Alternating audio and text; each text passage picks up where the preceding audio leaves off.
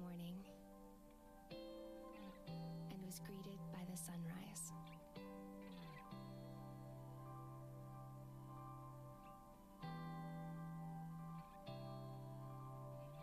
I made a simple meal and enjoyed a moment of peace and stillness. I stepped into my vehicle and joined a million others traveling to work today. And I arrived safely. I spent most of the day at my job, doing the same familiar tasks that greet me every day. The work that provides for my needs.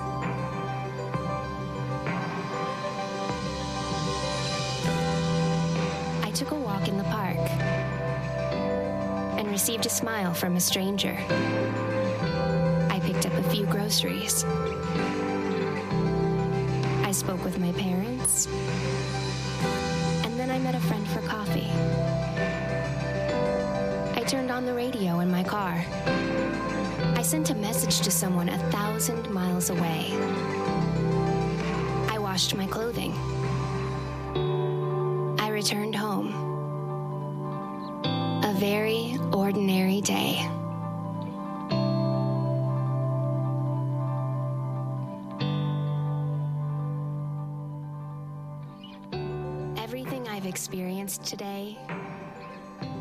Considered unremarkable. But they are all profound blessings, the fingerprints of your hand. Help me to grasp the wonder in the small and the simple, to notice the miracles which surround me constantly, to see the beauty in the commonplace and take nothing for granted. Teach me to make gratitude a lifestyle, which flows into love, rejoicing,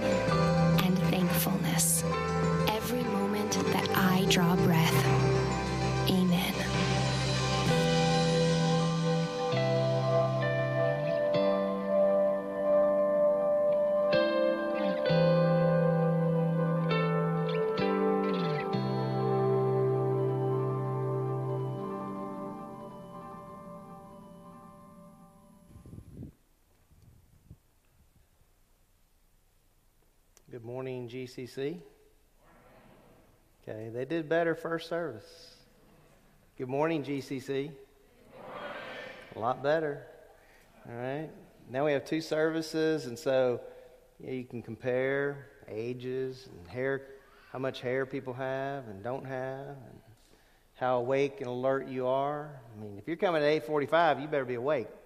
Um, so it's nice to have a 10:30, right? All God's people said, "Amen" to that, right? Uh, it's really good to see you today. I uh, want to make a couple of announcements. Uh, one involves our small groups, which will begin tonight at 6:30. Um, if you signed up for the study on the temple, that will meet in the choir room. Um, if you signed up for the study on Philippians, that will meet in the fellowship hall. And then if you signed up uh, for First Peter tonight, they will meet here in the sanctuary. But every other week, uh, we'll meet in the youth room. Um, the youth are having a, a, special event tonight, and so um, they'll be using the youth room. But starting next week, uh, the First Peter study will meet in the youth room, but tonight in the sanctuary.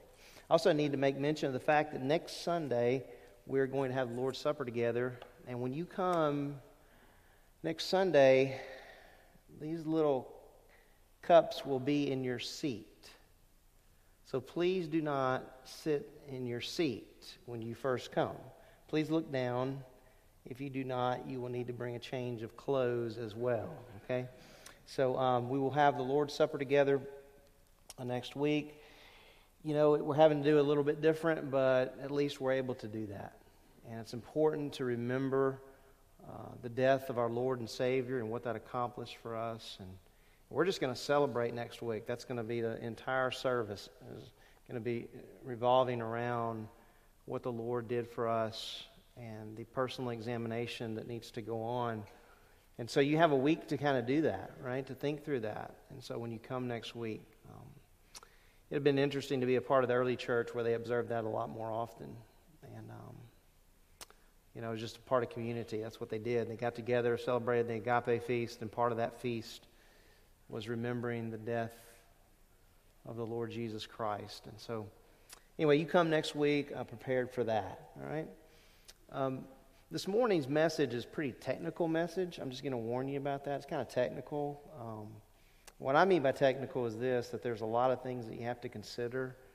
So um, I've just never been a believer in skipping over things. So that probably is painful for you at times. You might be going, well, that, why do we have to look at every single word? Because that's the answer. Because because I'm going to give an account for every single thing that I say or don't say.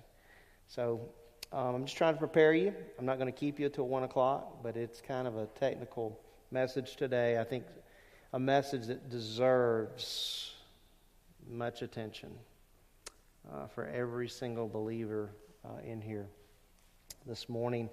And you say, well, what about you? Well, the Lord has already dealt with me and is continuing to deal with me on this very passage. So I trust it'll be a blessing to you. I know this from the comments after first service, there's a lot to think about um, in that text, and a lot to consider. And we don't ever need to forget this, guys. The Lord is always observing His church. Okay? He walks among the churches today, just as He did before, because He's an omnipresent God, all knowing God. He knows everything about us. And I would just challenge you, challenge you primarily, you know, there's a lot more younger people here, second service, but just to challenge you to think about your relationship with Christ? Does it even exist? I mean, is that there? Do you know Jesus Christ as your Savior? Have you said, hey, I believe that Christ died for my sins? I believe that by faith in Him alone, and that's it, by faith alone in Christ, I can have life everlasting. That's, you know, none of us deserve it. You know, we don't stand in front of anyone and say, I deserve salvation. The Lord is the one that grants that. And um, so if you're not saved, I would just challenge you to, to think through uh, what the Lord Jesus Christ has done for you. And if you are saved this morning, that you'll think about your fellowship, that you'll think about that daily walk and how that looks. And the only th- reason I'm telling you that is because the Lord deals with me on this. Okay, so everything I'm saying to you, the Lord's already been confirming on my heart that needs to be said. Listen, guys, we have a tremendous opportunity in the day that we're living in to be ambassadors for the gospel of Christ. I mean, all you have to do is turn on the television for one or two minutes and you're going to see it. I mean, these people are they're hopeless, they're scared. I'm like, hey, I'm neither one. I'm not hopeless and I'm not scared. I have nothing to fear. I mean, the Lord doesn't want me to be fearful. He, want, he wants me to trust in Him daily. And so, hey, we all need those reminders, but I would just encourage you to really examine yourself today. Not your neighbor. It's easy to examine your neighbor. Examine yourself, okay? So, anyway. All right, having said that, I want you to turn your Bibles to 1 Corinthians 13. And I want to read this morning um, eight verses 1 Corinthians 13, 1 through 8. I'd like for you to stand when you find that, if you'll stand and we'll read it together. Somebody's already reading it for us. Amen. Don't you just love when children are. I love it. People used to ask me, Dad, did children bother you in church? Nah. I mean, right? I heard three boys yelling all the time when, I was, when they were growing up. So, all right. Let's read 1 Corinthians 13, 1 through 8 as we consider what the Apostle Paul says to the Corinthian church about the issue of love. Okay? He says, If I speak with the tongues of men and of angels, but do not have love, I have become a noisy gong or a clanging cymbal. And if I have the gift of prophecy and know all mysteries and all knowledge, and if I have all faith so as to remove mountains, but do not have love, it profits me nothing excuse me, I, I am nothing. Verse 3 And if I give all my possessions to feed the poor, and if I deliver my body to be burned, but do not have love, it profits me nothing. And these next verses you hear a lot of times at weddings, right? Um, but it needs to be explained if you're doing it at a wedding. This is in the context of spiritual gifts. You know, Paul's writing about. He says, Love is patient, love is kind and is not jealous. Love does not brag and is not arrogant. Love does not act unbecomingly. It does not seek its own, is not provoked, does not take into account a wrong suffered. That's a heavy one. Does not rejoice in unrighteousness, but rejoices with the truth. There's one we can think about today. There's a lot of people rejoicing in unrighteousness. That's what's happening. That's a lot of unrighteousness going on in our world, and people are standing there going, that's just fine. But for the believer, we rejoice in what? In truth. All right? Love bears all things, believes all things, hopes all things, endures all things. Love never fails. But if there are gifts of prophecy, they will be done away. If there are tongues, they will cease. If there's knowledge, it will be done away. May the Lord bless the reading of his holy, holy, holy word. All right, let's pray together.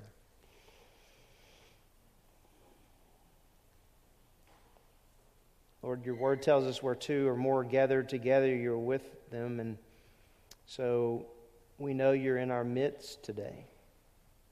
We don't have to invite you to our service, you're here.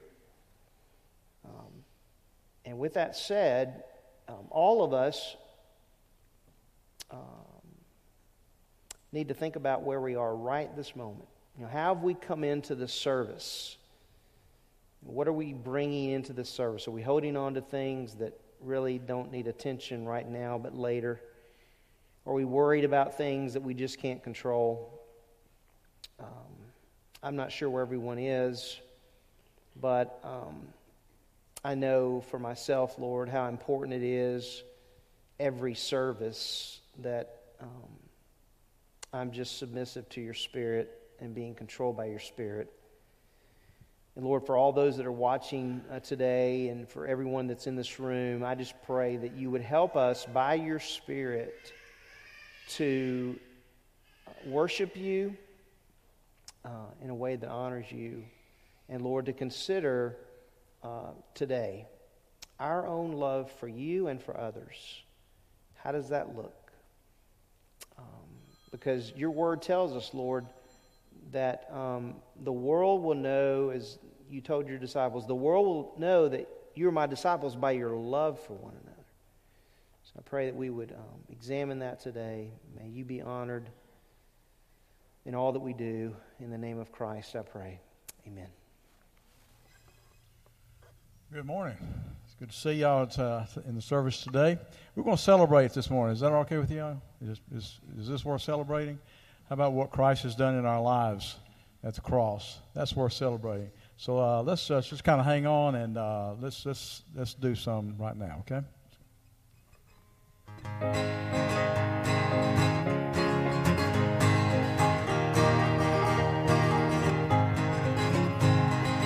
Would you be free from your burden of sin?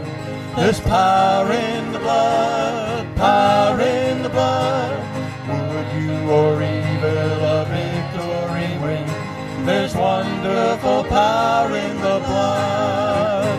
There is power, power, wonder working power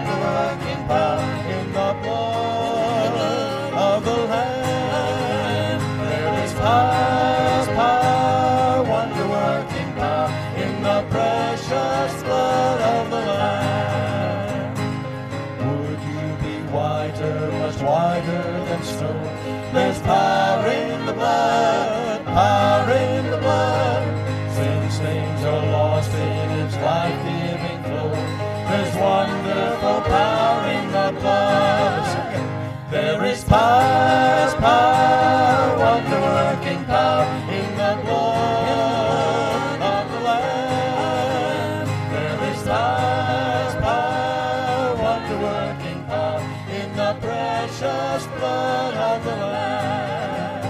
Have you been to Jesus for the cleansing power? Are you washed in the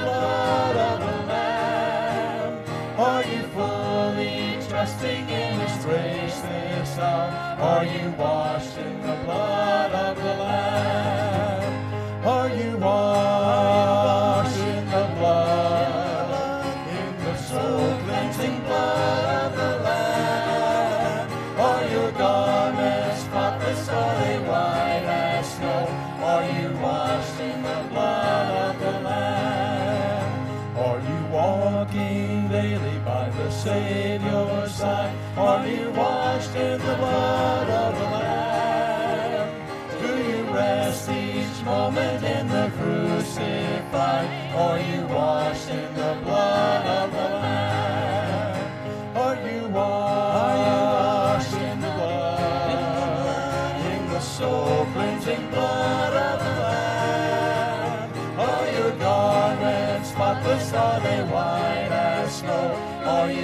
Washed in the blood of the Lamb?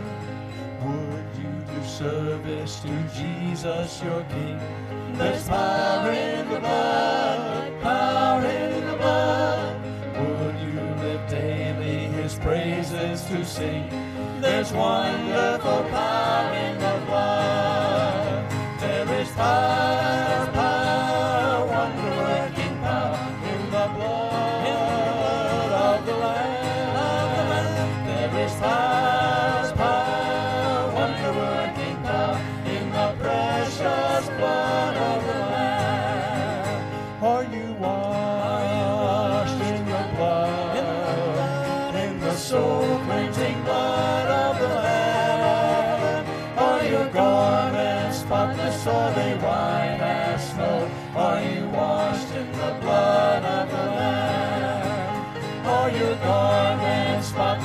Are they white as snow? Are you washed in the blood of the Lamb? Are your garments spotless? Are they white as snow? Are you washed in the precious blood of the Lamb?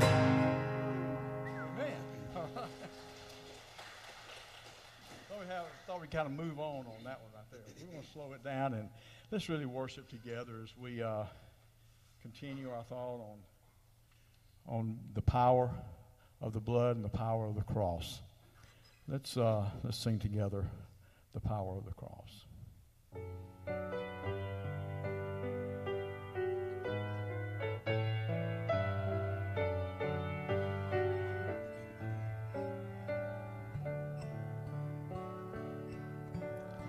Oh, to see the dawn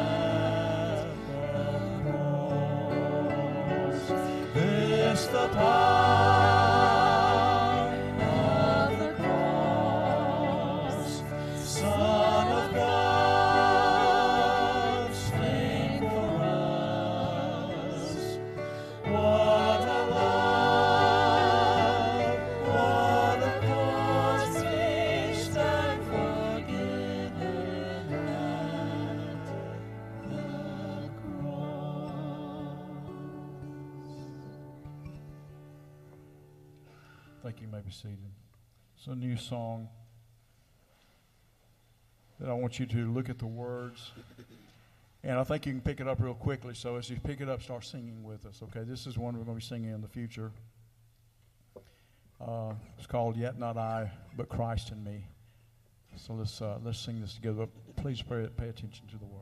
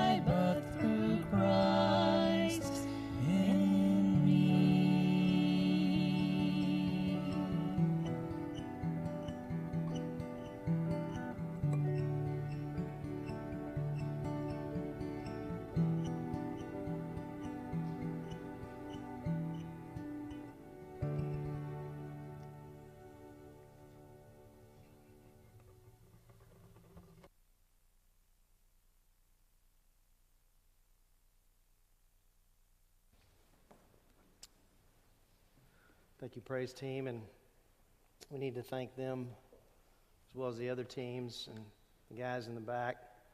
You know, they're here for two services each week, and I certainly appreciate uh, their commitment to the Lord, and that's what it is. A commitment to the Lord is seen in their service.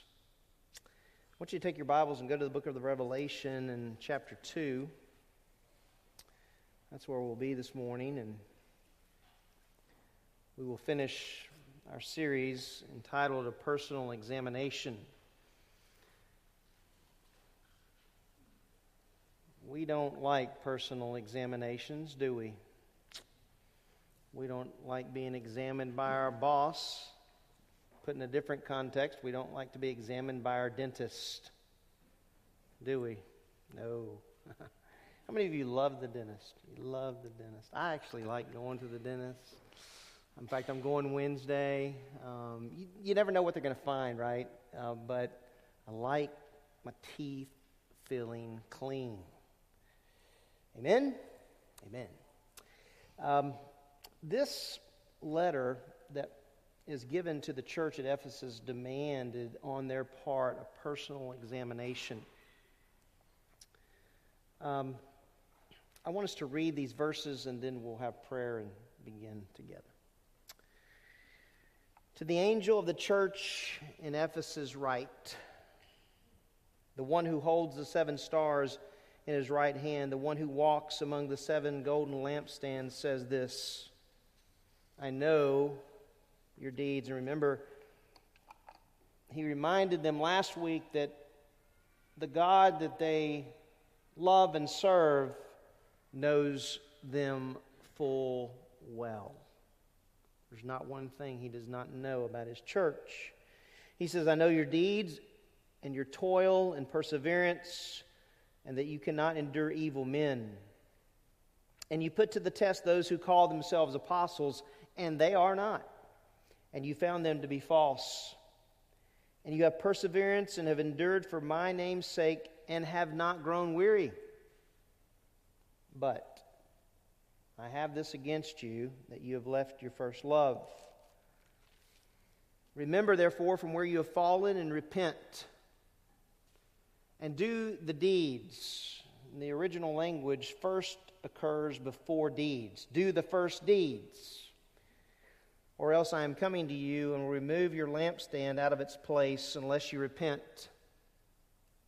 Yet this do you have, that you hate the deeds of the Nicolaitans, which I also hate.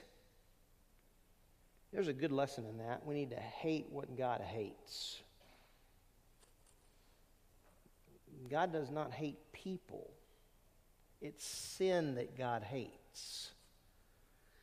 Um, he who has an ear, he says, let him hear what the Spirit says to the churches. To him who overcomes, I will grant to eat of the tree of life, which is in the paradise of God. Let's pray together. Lord, we're asking you this morning that your Spirit would teach us, that we would be open and receptive to your personal leading in our lives. And if there is one in this place this morning that does not have a personal relationship with you through Jesus Christ, I pray that today could be that day of salvation. And for those of us who know you, Lord, I pray that we would examine our lives, that we would be honest you know it already anyway. Help us to be honest about where we are in our fellowship with you today. And I make my prayer in Christ's name. Amen. We are living in a world today where people are very conscious of personal space. I was conscious of personal space before the pandemic. I don't necessarily like be, people being in my personal space. All of us have that, right? One of the hardest things for me to do is hug someone, just, uh, you know. And so, this personal space thing is something that today we're very aware of. Um, in fact, we are aware of when people get in our space, and we are more aware when we're, we're in somebody else's space. That's what's happening here. The Lord is getting in the space of these believers, He's in their personal space. He's bringing to light what is going on in the church. The question becomes for us this morning is are you willing to let him get in your personal space? Are you willing to say, Lord, examine me? Examine me first to see if I'm in the faith, and then just examine me if I am in the faith to see where I am in fellowship with you. So, the title of the series really is a personal examination, but it calls for not only a personal examination, but a corporate examination. Where are we as the church? When you read the letter, as we just did to the church at Ephesus, one typically focuses in on verse 4. There's just this propensity toward that verse. What in the world is the Lord Jesus saying to these people? And by the way, these aren't just people, these believers, those who belong to Him. In this series, we started with the question Have you left your first love? Is that something that you have done? Do you know if you are on that slippery slope in your fellowship with the Lord? So we ask questions like this Are we in the Word of God on a regular basis? Are we praying? Are we depending daily upon the Lord? Are we longing for fellowship with the Lord and with one another? Is that something that is in our minds as believers? What's the motivation for that? Are we maybe too attached to earthly things that we can't even see those heavenly things? So, those are some questions that we asked, and that was kind of in the beginning of the series, and then we talked about the desire to be with the body of Christ, and we spent whole, one whole day on that, and we found out that it's more than just attending church, didn't we? That when we come together, the idea is that we are sharpening one another. And when we define that, I mean, there were people looking at me like, what are you talking about? But when we come together, according to the author of Hebrews, we are supposed to sharpen one another. That requires that we get in each other's what? personal space that is uncomfortable. Last week, we looked at the first part of this letter together and saw that the Lord reminded through John, reminded these believers about who he was. And as I've thought about this more and more, I'm like, that's exactly what needed to happen. John needed to point out the fact that the Lord that they served is omnipotent. You remember we read that last week? The one who holds the seven stars in his right hand. And that focuses on his power, his, his, his, his authority, that he is an all powerful God. And we said the one who walks among the seven golden lampstands, he's not walking among them one at a time, he's among all of them at the same time, just like he is today. Uh, we talked about the fact that he's omnipresent, and then remember, he introduced to his audience his omniscience. And I walked away last week going, you know what? We need to be reminded of that, don't we? We need to be reminded that, listen, we're not serving some wooden object or metal object. We are serving the God of all creation. He is way different than you and me. He is holy, holy, holy. And I think sometimes we have a mindset, well, he's my buddy next door. No. He is God Almighty. You know, graciously, he allows us into his presence only through the blood of Christ. So you have to get all that right. Because otherwise, we'll start thinking more of ourselves than we ought to. And so the church at Ephesus is reminded of the omnipotence, omnipresence, and omniscience of the Lord. So we went from this is your Lord to this is your life. This is your life.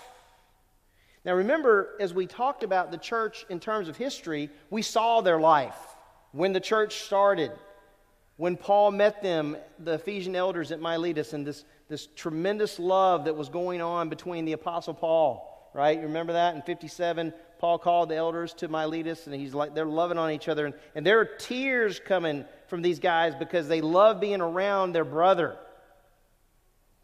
You're like, we look at that. How do you look at that? How do you see that? That's a good thing. There was so much genuine affection for one another. And then in 62, remember, we said that the Apostle Paul wrote to them a letter. And there's a lot of great things in that letter. If you start with Ephesians 1, if you just want to study it this afternoon or read it this afternoon, this is the way you need to do it.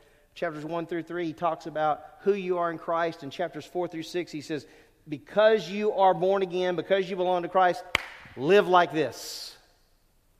You won't get out of chapter 1, but eventually you'll make it to chapter 4. But that's the outline of the book. And then we fast forward the pages 30 something years, and we arrive in 96 where this letter is given to not only the church at Ephesus, but it's circulated throughout the churches in Asia Minor. So all of them would have been privileged to this letter, and guess what? You and I are privileged to this letter. So if we're privileged to this letter, then we have to consider what's being said. And this is what he says about their life. Now, some 30 years later, second generation Christians are present at this time. Um, so he starts out and he says this I know your deeds. That word deeds there is the word ergon in the Greek. It's works. I know your works. Now that's going to come back into play in verse 5.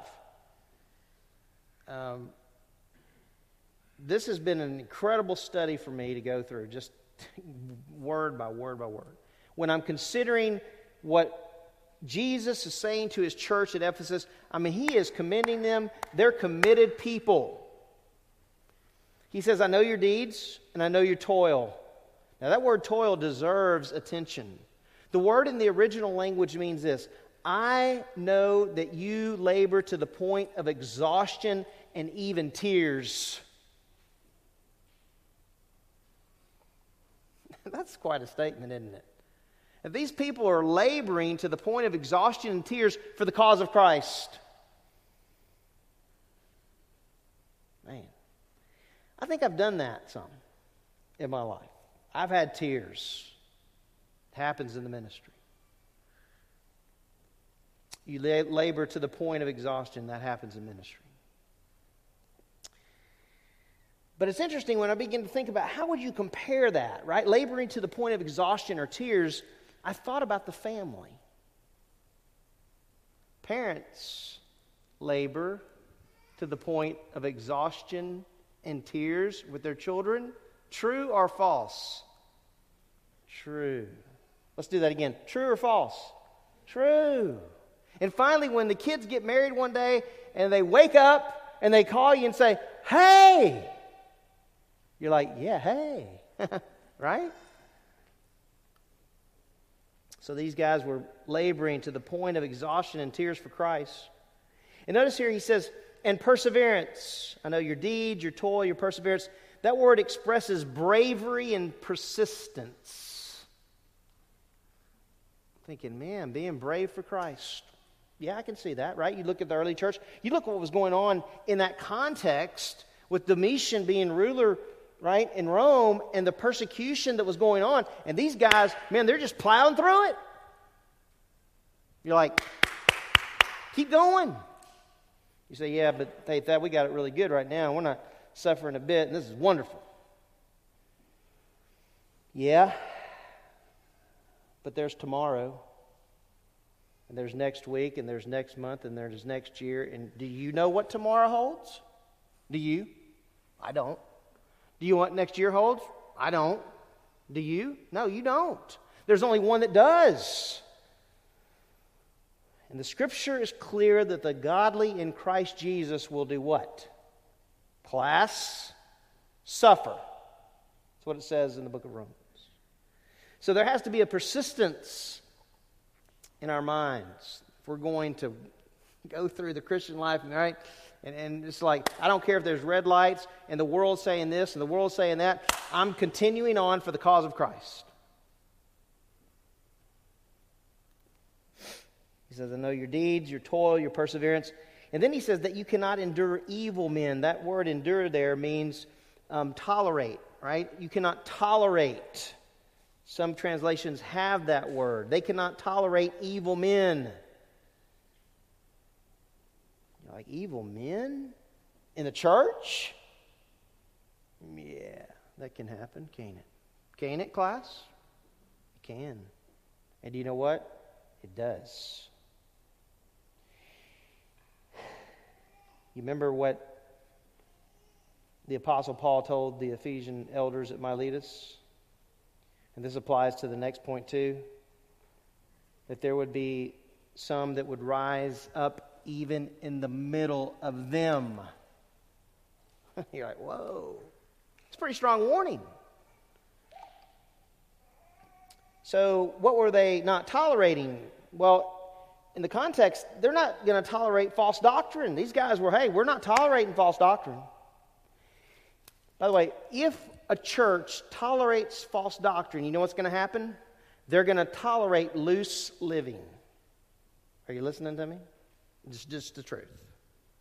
If a church says, look, it really doesn't matter how people behave in their marriage, does it?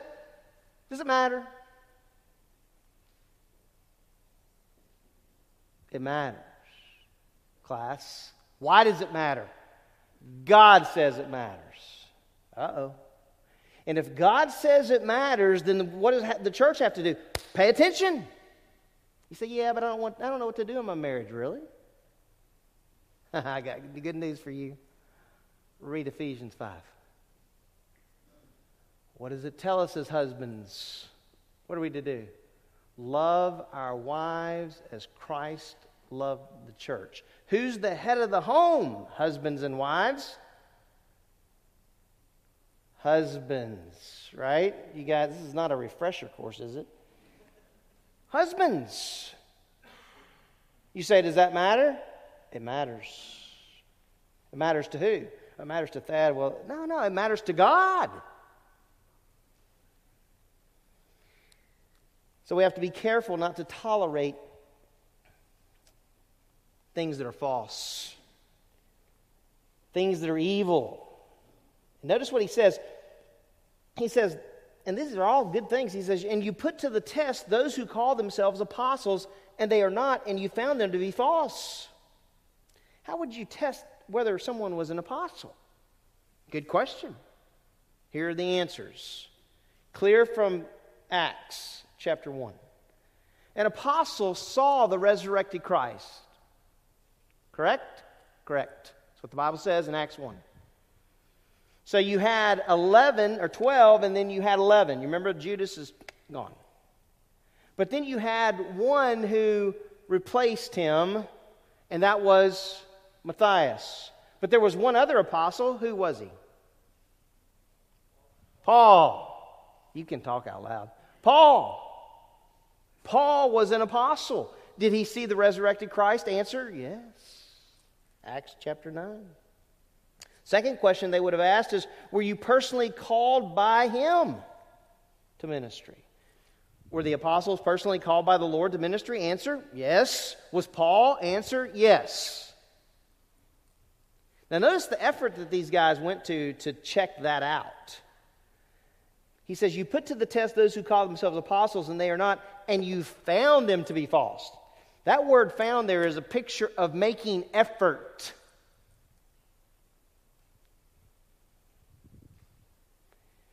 Listen, the Lord put his church together just like he wants it to be. Is that true? Yes, it's true. Does he care how that's managed?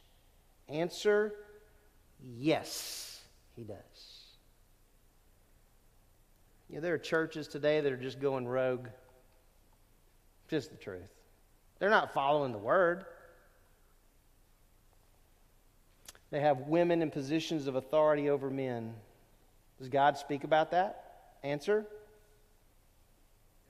yes. Is it popular? Answer no.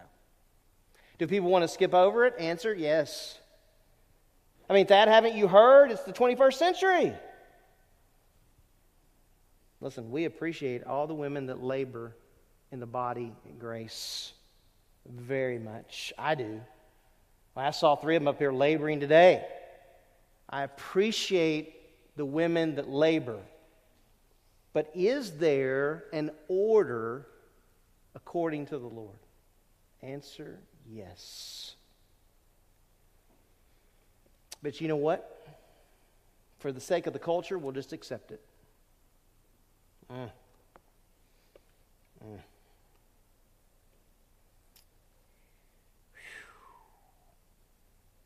Notice what he says. And you have perseverance and have endured for my name's sake and have not grown weary. There's a lot right there to unpackage. That word endured there means carry burdens. They were carrying burdens. That's what happens in the church. There's burdens that are carried. But that word perseverance is a really interesting word. It means to remain under pressure, under trials, under sufferings. So the Lord Jesus is saying to them, You have been under trials, pressures, and sufferings. But notice what he says, but you've not grown weary. What does it mean to bear up under trials and sufferings? Well, let me give you an example. I read this story about this Polish believer. Doesn't tell me in the story, doesn't even give a date. So I have no date with this. That doesn't matter. It's an incredible story. This woman came to know Christ and she was met with hostility by her family. There's no mention of a husband in here, but there's mention of two girls and a boy. And she would attend these um, evangelical meetings on a regular basis before her family found out that she had been converted. And when her two children found out, or three children, two boys, uh, one boy and two girls, one day she was making her way out to go to one of the meetings, and one of the girls just grabbed her, wouldn't let her go. And one of the girls was pulling her hair while the other was grabbing her, and her son had an axe in his hand, like he was ready to use it. The story goes on to say that she was fearful. You would be too, right? And she was trembling, but listen to her response to her, the actions of her children. She looked at her children and she said, I want you to know I love the Lord Jesus. who's doing that, right? I mean, who's doing that? Who has a mind to do that? I was just amazed by that. And then she burst into tears and from weakness sank to the floor. But immediately her son dropped the axe and he left her. And for about a year, this went on, where she was, her kids were restraining her from going to these meetings until one day, and during this whole time, she's been praying for her children. And one day, one of the girls comes to the mother and says, Jesus is now my Savior. That was awesome, right? But that's not the end of the story.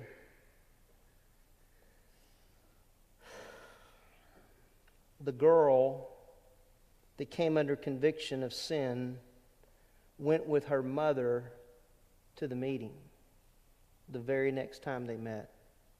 And you know what she did? She stood up in front of those that were meeting and she told them the story of how Christ changed her life. Was it worth it for that mother? Absolutely, it was. Is it worth it to suffer for the gospel of Christ? Yes. The apostles did. They were martyred. All but John, and he was thrown in a hot cauldron, a, pot of, of oil. That doesn't sound too good. All of them suffering for the gospel of Christ. That's that word perseverance. These guys were suffering under the rule of Domitian.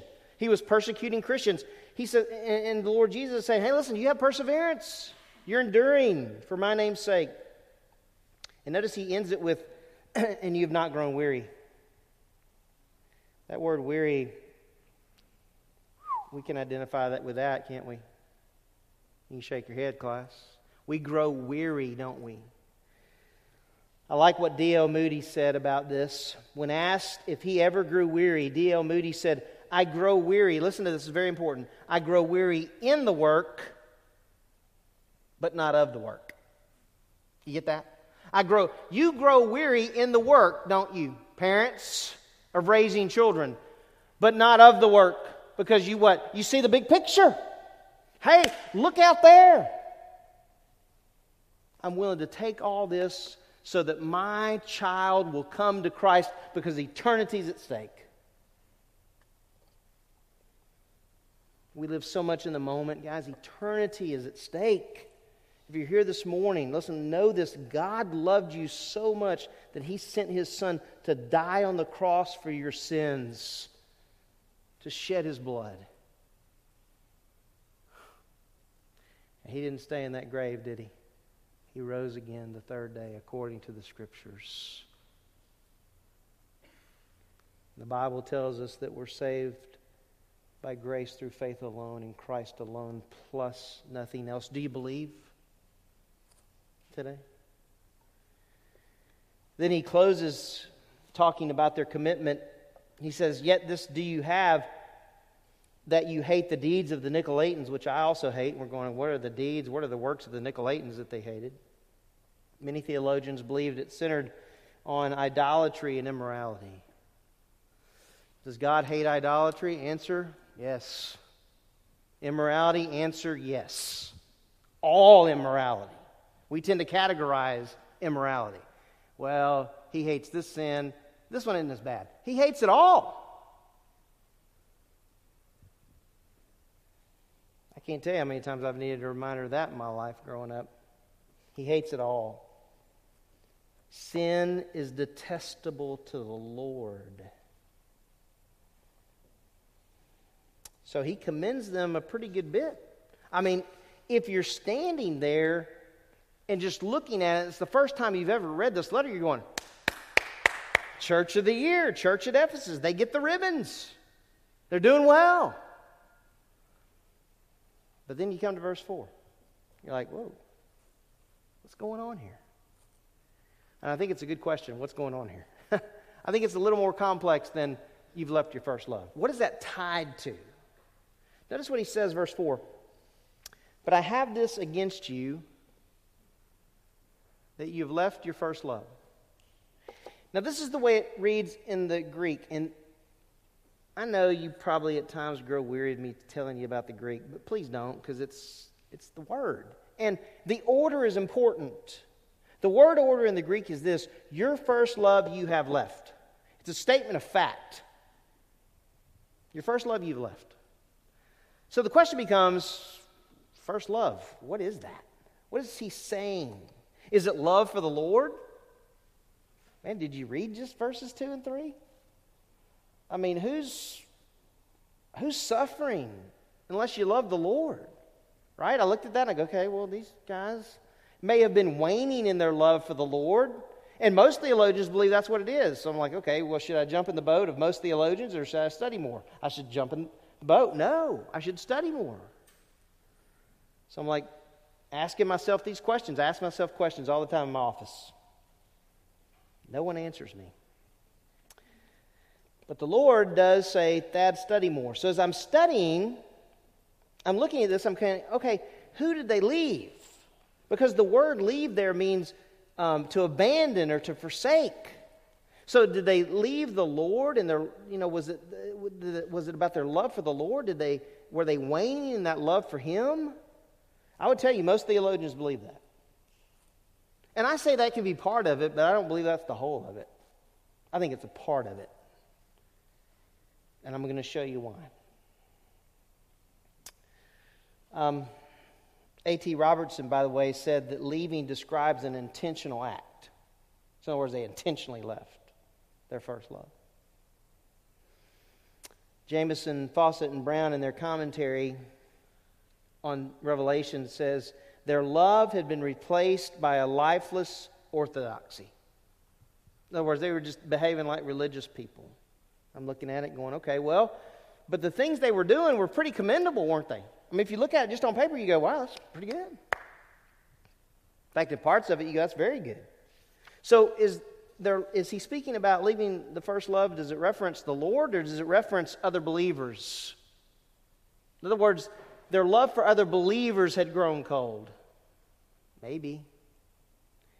Maybe it's not one or the other, but it's both, and they're linked together. Because if you are waning in your love for your brothers and sisters, what's going on? Your vertical relationship, fellowship's not right. Correct? if I'm having a difficulty loving my brothers and sisters in Christ in that horizontal thing, then I have to check my vertical. Because I am not allowed, listen to me, I am not allowed to pick and choose in the church who I want to fellowship with or love. Am I? Uh uh-uh. uh You say, well, how do you know that, Thad? I'll tell you how. Go back to Ephesians chapter 1. I want to show you something. Because in this text, in Ephesians chapter 1, the Apostle Paul commends them for something. So the question we're presented with is when he talks about leaving their, leaving their first love, is he talking about the Lord or is he talking about their brothers and sisters in Christ? Is he talking about the attitude with which they were doing these things? Uh, well, it could be all that. Because notice in his commendation of them 35 years earlier, I want you to listen to what it says Ephesians chapter 1 verse 15. For this reason, I too, having heard of the faith in the Lord Jesus which exists among you, and listen to this, and your love for all the saints. And your what? Love for all the saints. Two things there. The word love is agape. And then there's another word there your love for some of the saints or most of the saints. Uh uh-uh. uh Your love for what? All the saints. We could dismiss with prayer on that, couldn't we? And go home and think about that. Because agape love is not something we just say. Agape love is a commitment to serve others. It's a commitment to put others where? Behind you or in front of you? In front of you. In front of you. And so this church, 35 years earlier, was commended for their love for all the saints. But when I come to Revelation chapter 2, do you notice in these verses of commendation that there's nothing said about their love for one another? Is there? No. There's nothing said about their relationship with one another, is there? No, there's not. And so I'm going, okay, well, what's he talking about? What does it mean that they had left their first love? Well, I think the answer, or at least we're helped with the answer in verse 5. This is the answer. Notice what he says to them in verse 5. He says, First of all, remember, therefore, from where you have fallen. In other words, because you've left your first love, remember from where you have fallen. Or, put it in the whole, in the context of the verse, remember where you were at first. Where were they at first? Where were they at first? Class? Where were they in their love? Good, right? They were doing very well. Their love was there for all the saints. But you come to Revelation chapter 2 and something's happened because he's telling them, Remember from where you have fallen, remember your first deeds. You remember that word deeds was in verse 2, wasn't it? And that word is works. So he says, I know your works in verse 2. In verse 5, he says, Do the first deeds. And you're like, Hold on a second. How does that tie into verse 4? So he says, First of all, remember therefore from where you have fallen. And then what does he tell them to do? By the way, remembering demands discipline and no distraction. If we're going to remember, if we're truly going to sit there and go, okay, I need to remember what was going on when I first met Christ, I need no distractions. So he tells them, remember from where you've fallen and repent. How many times does he say repent in those verses? Twice. So when there's repentance, there's what? A sin problem. There's a sin problem going on. What in the world was the problem?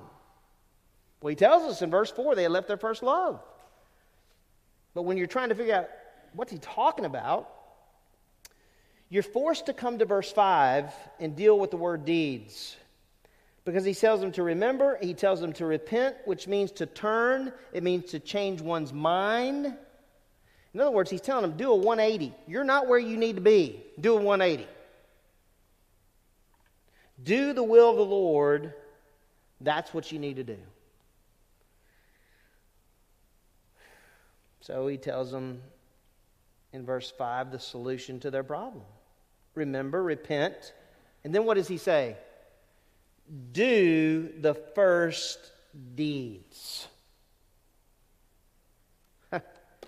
so you have to stop there and go, okay. In verse 4, he says, You've left your first love. That's your problem. In verse 5, he's telling them, This is what you need to do. Remember, repent, and do what? Do the first deeds. You're like, Okay, hold on a second.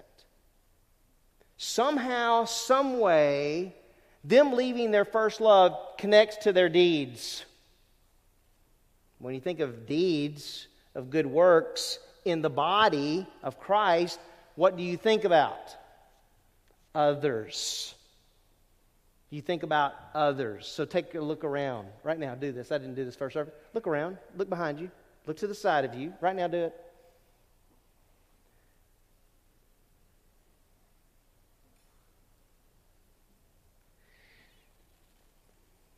There are people in here first service that you don't get to see right now a lot of times. So you look at this and you go, okay, he tells them the solution to the problem.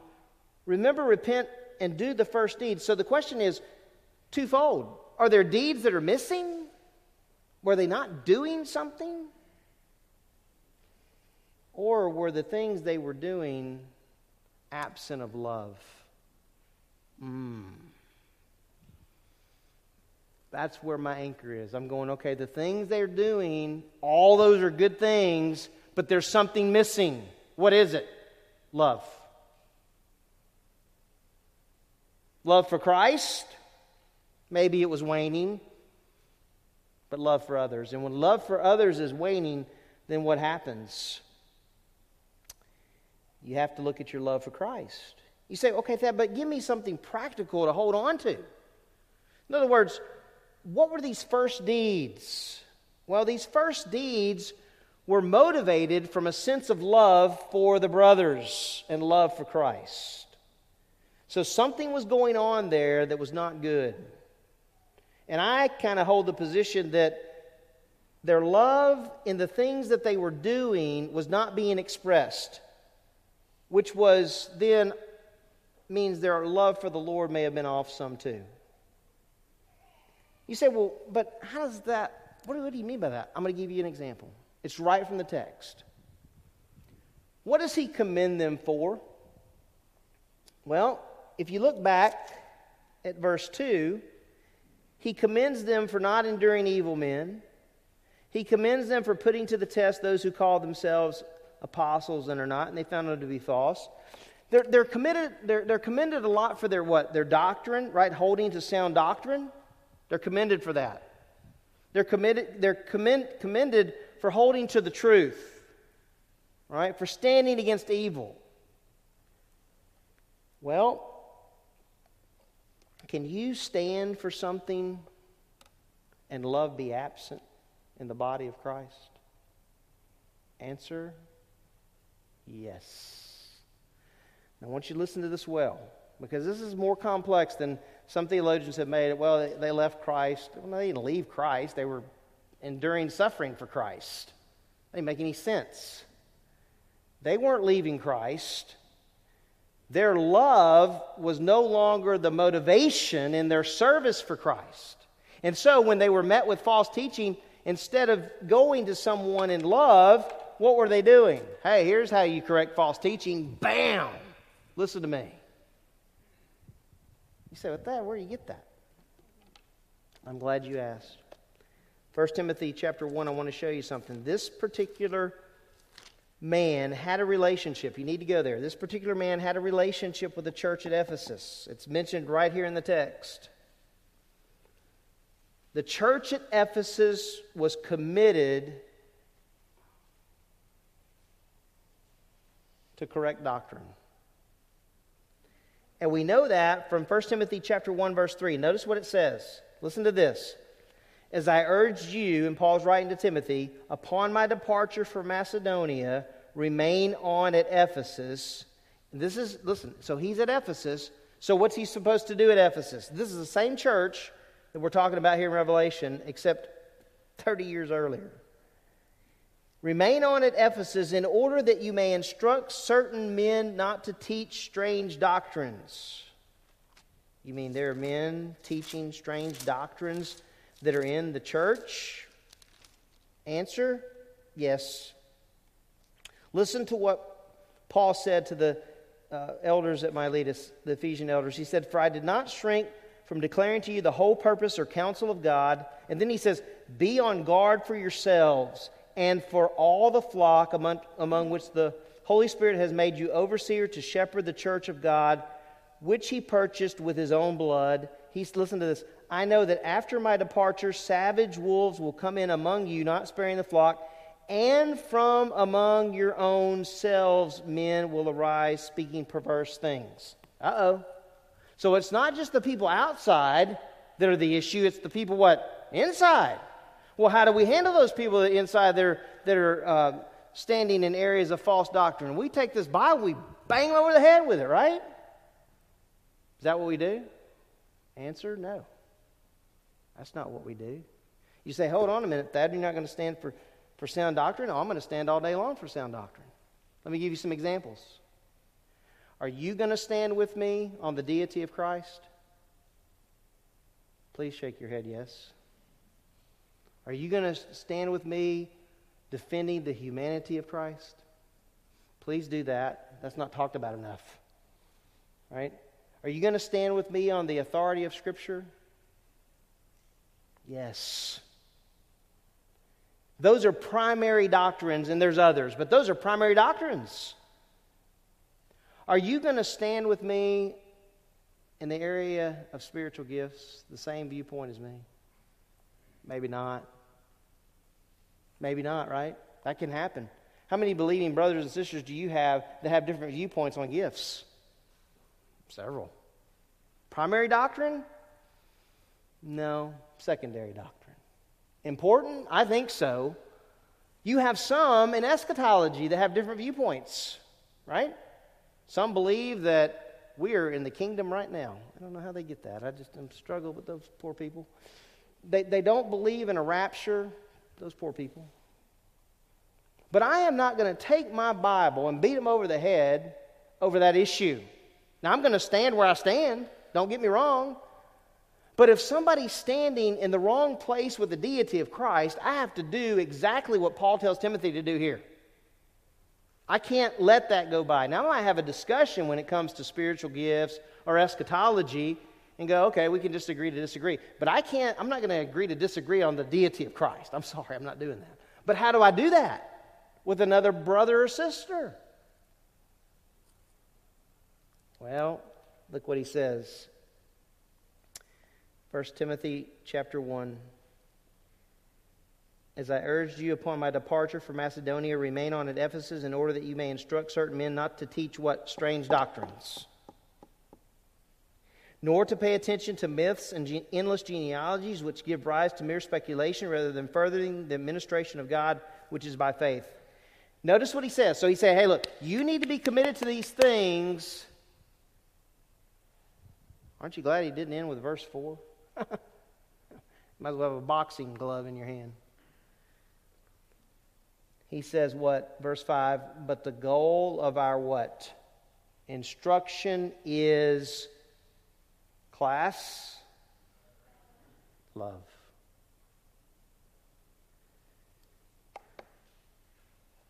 You know why I sit down with someone to talk about the deity of Christ?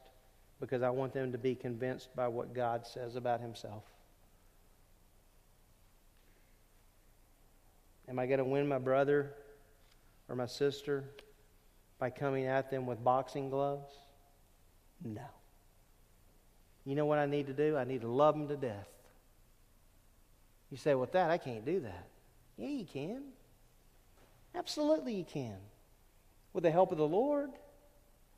And if you know me well, which some of you are getting to know me, but if you know me well, you'll know I'm standing on the book. I'm standing on this book all day long. And I have a lot of convictions that come from this book. I have convictions in eschatology, but I'm not going to argue with a person endlessly about it. But you know what I will do in love? If a person comes up to me and denies the deity of Christ, I'm going to say, Won't you have a seat? Let's just look at what God's word says.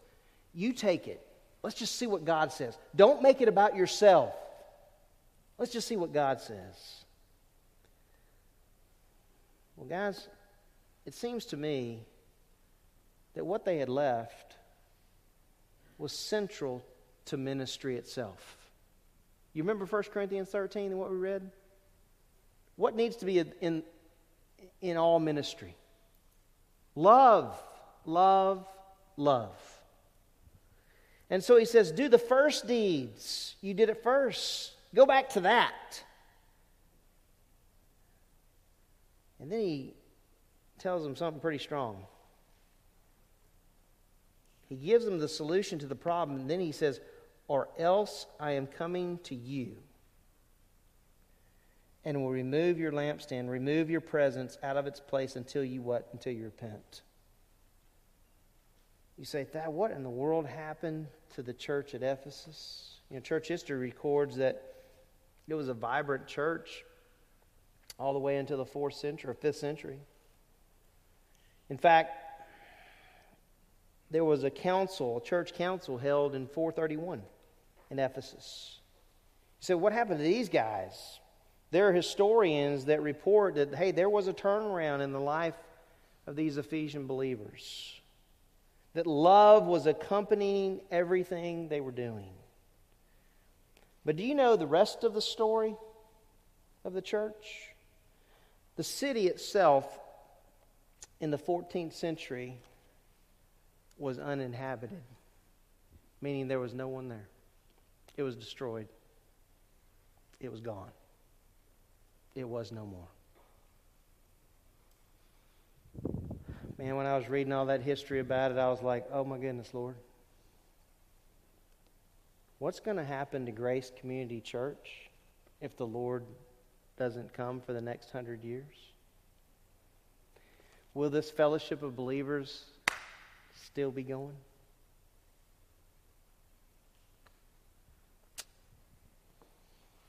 You know what? If we're just laboring to labor, if we're just working to work, if we're just defending to defend and all that without love, it won't be here.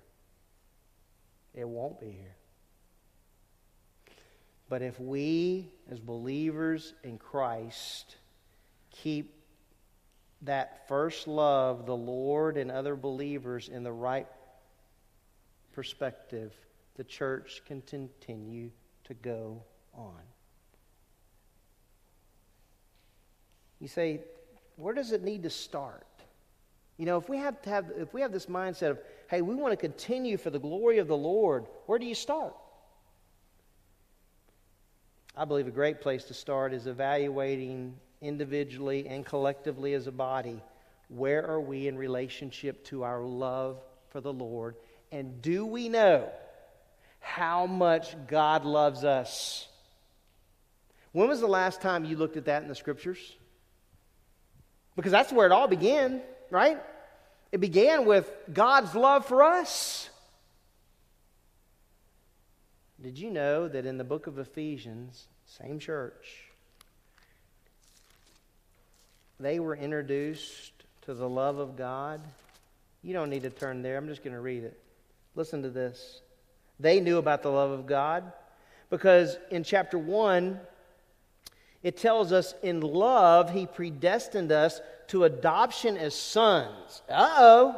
Woo! Man, that ought to make you want to stand up and go, I can't believe it, Lord.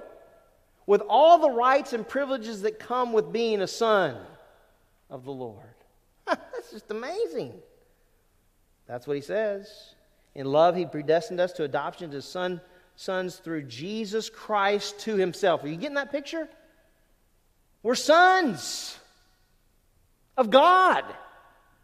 Hello. Wow. oh my goodness. Can you imagine when they read that? They're like, whoa.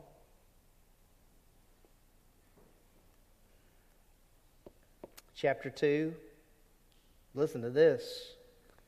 He says, You were dead in your trespasses and sins in which you formerly walked according to the course of this world, according to the prince of the power of the air, of the spirit that is now working in the sons of disobedience. Among them, too, listen to this pronoun usage. Among them, too, Paul says, We, we all formerly lived, right? We all formerly lived in the lust of our flesh. We did. I love the way Paul includes his pronoun. I love the way he does that. He's not standing over them. He says, indulging the desires of the flesh and of the mind, and we're by nature children of wrath, even as the rest. In other words, we're all guilty. Do you know that? Every single person in this room, myself foremost, all guilty of sin. True? True. Children of wrath. Yes. You gotta love the first two words in the next verse. But God. Oh, hold on a second. It changed. It went from this man, and this is the position of us, how we were before Christ, but God. Listen to me. Everybody's worried about all these kinds of things going on in the world right now, but God. Are you listening to me? But God. One day, God's Son's coming for His church. Did y'all bring your lunch? All right, just kidding. But God, he says, being rich in mercy because of his great love with which he loved us. Oh my goodness. How much did God love us? Paul wrote about it. God demonstrated his love toward who? Us, in that while we were yet sinners, Christ died for us. Hallelujah. I mean, if we can clap at a ball game, surely we can clap for that.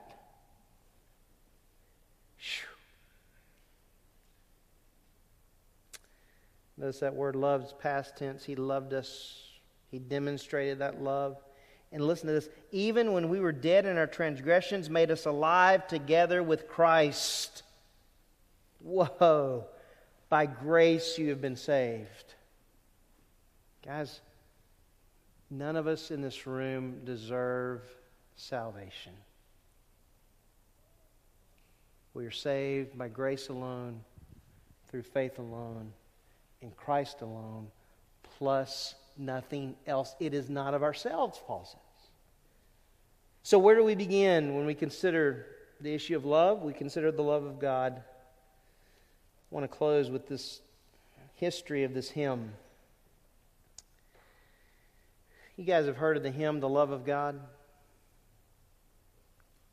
I'm not going to sing it. I want to tell you the background to it. The Love of God was written by Frederick M. Lehman in 1917. That was over 100 years ago. I remember, you know, you know how you go through, as a side note, yeah, you go through and you're filling out something and and you have to get to your birth date and you, you start doing the years on your phone. Man, I'm scrolling a lot further down than I used to. Amen. My sister said amen. So, over 100 years ago, Lehman, he was a California businessman, lucrative business, but he lost everything. he started doing manual labor. He was packing oranges and lemons in wooden crates in Pasadena, California. Just trying to get back on his feet. And one Sunday, he was so moved by a sermon on the love of God that he had trouble going to sleep. I told him first service, those of us who are older appreciate having trouble sleeping. Those who are younger, keep sleeping. The next morning, he began jotting down lyrics on scrap pieces of paper and broken crates while he was working. And when he got home that evening, he began putting together the melody, melody on his piano. Lehman quickly penned two verses right away. But songs in those days were considered incomplete without at least three stanzas. As he struggled to find a third verse, he remembered a poem someone had given him years before. He had kept the poem on a card used as a bookmark. At the bottom of the card, Lehman found this written. These words were found written on a cell wall in a prison some 200 years earlier. It is not known why the prisoner was incarcerated. Neither is it known if the words were original or if he had heard them somewhere and had decided to put them in a place where he could be reminded of the greatness of God's love. Whatever the circumstances, he wrote them on the wall of his prison cell. And in due time, he died. And the men who had the, had the job of repainting his cell. Listen, every, this just illustrates everything matters. They, they, the men who had the job of repainting his cell were impressed by the words. And before their paintbrushes had obliterated them, one of the men jotted them down, and thus they were preserved. Amazingly, the poem Lehman found fit the melody he had just written, and he found his third verse. This is the third verse. The love of God is greater far than tongue or pen can ever tell. It goes beyond the highest star and reaches to the lowest hell. The guilty pair bound down with care, God gave his son to win. His erring child he reconciled and pardoned from his sin. And then here's the chorus O love of God, how rich and pure, how measureless and strong it shall forevermore endure the saints and angels' song. As when we think about our love for Christ and our love for others, and how does that look in my life? I think it's a great place to start to think about hey, Lord, help me never to forget how much you loved me. Let's pray together.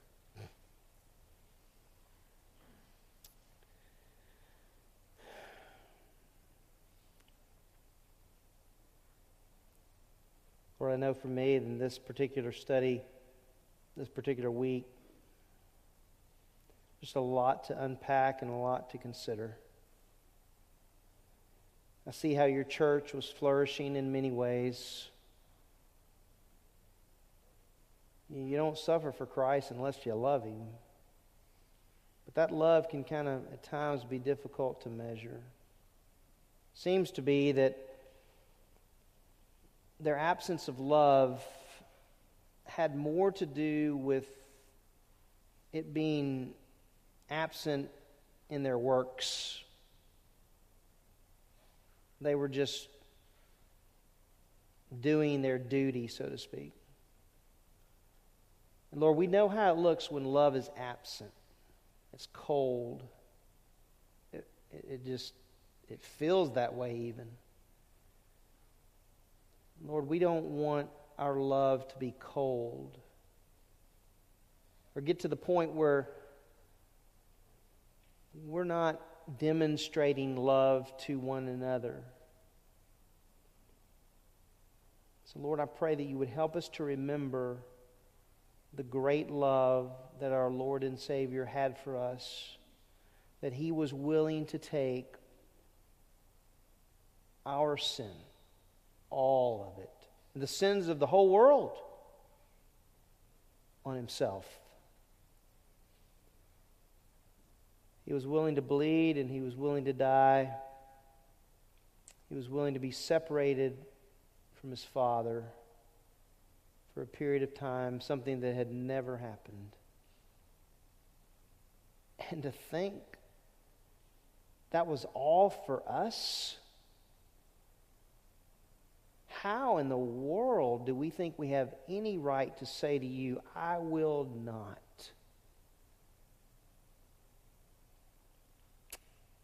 But Lord, we're weak. And we're burdened, and at times we're really selfish. All of us, myself foremost. I need your helper, the Spirit of God, to help me through my days so that when I wake up in the morning, immediately I'm thinking about the love of God.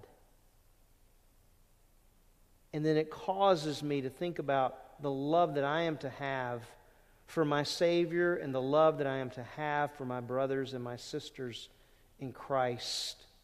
And then, in turn, the love that I am to have for the unbeliever so that I might tell them of the great love of God.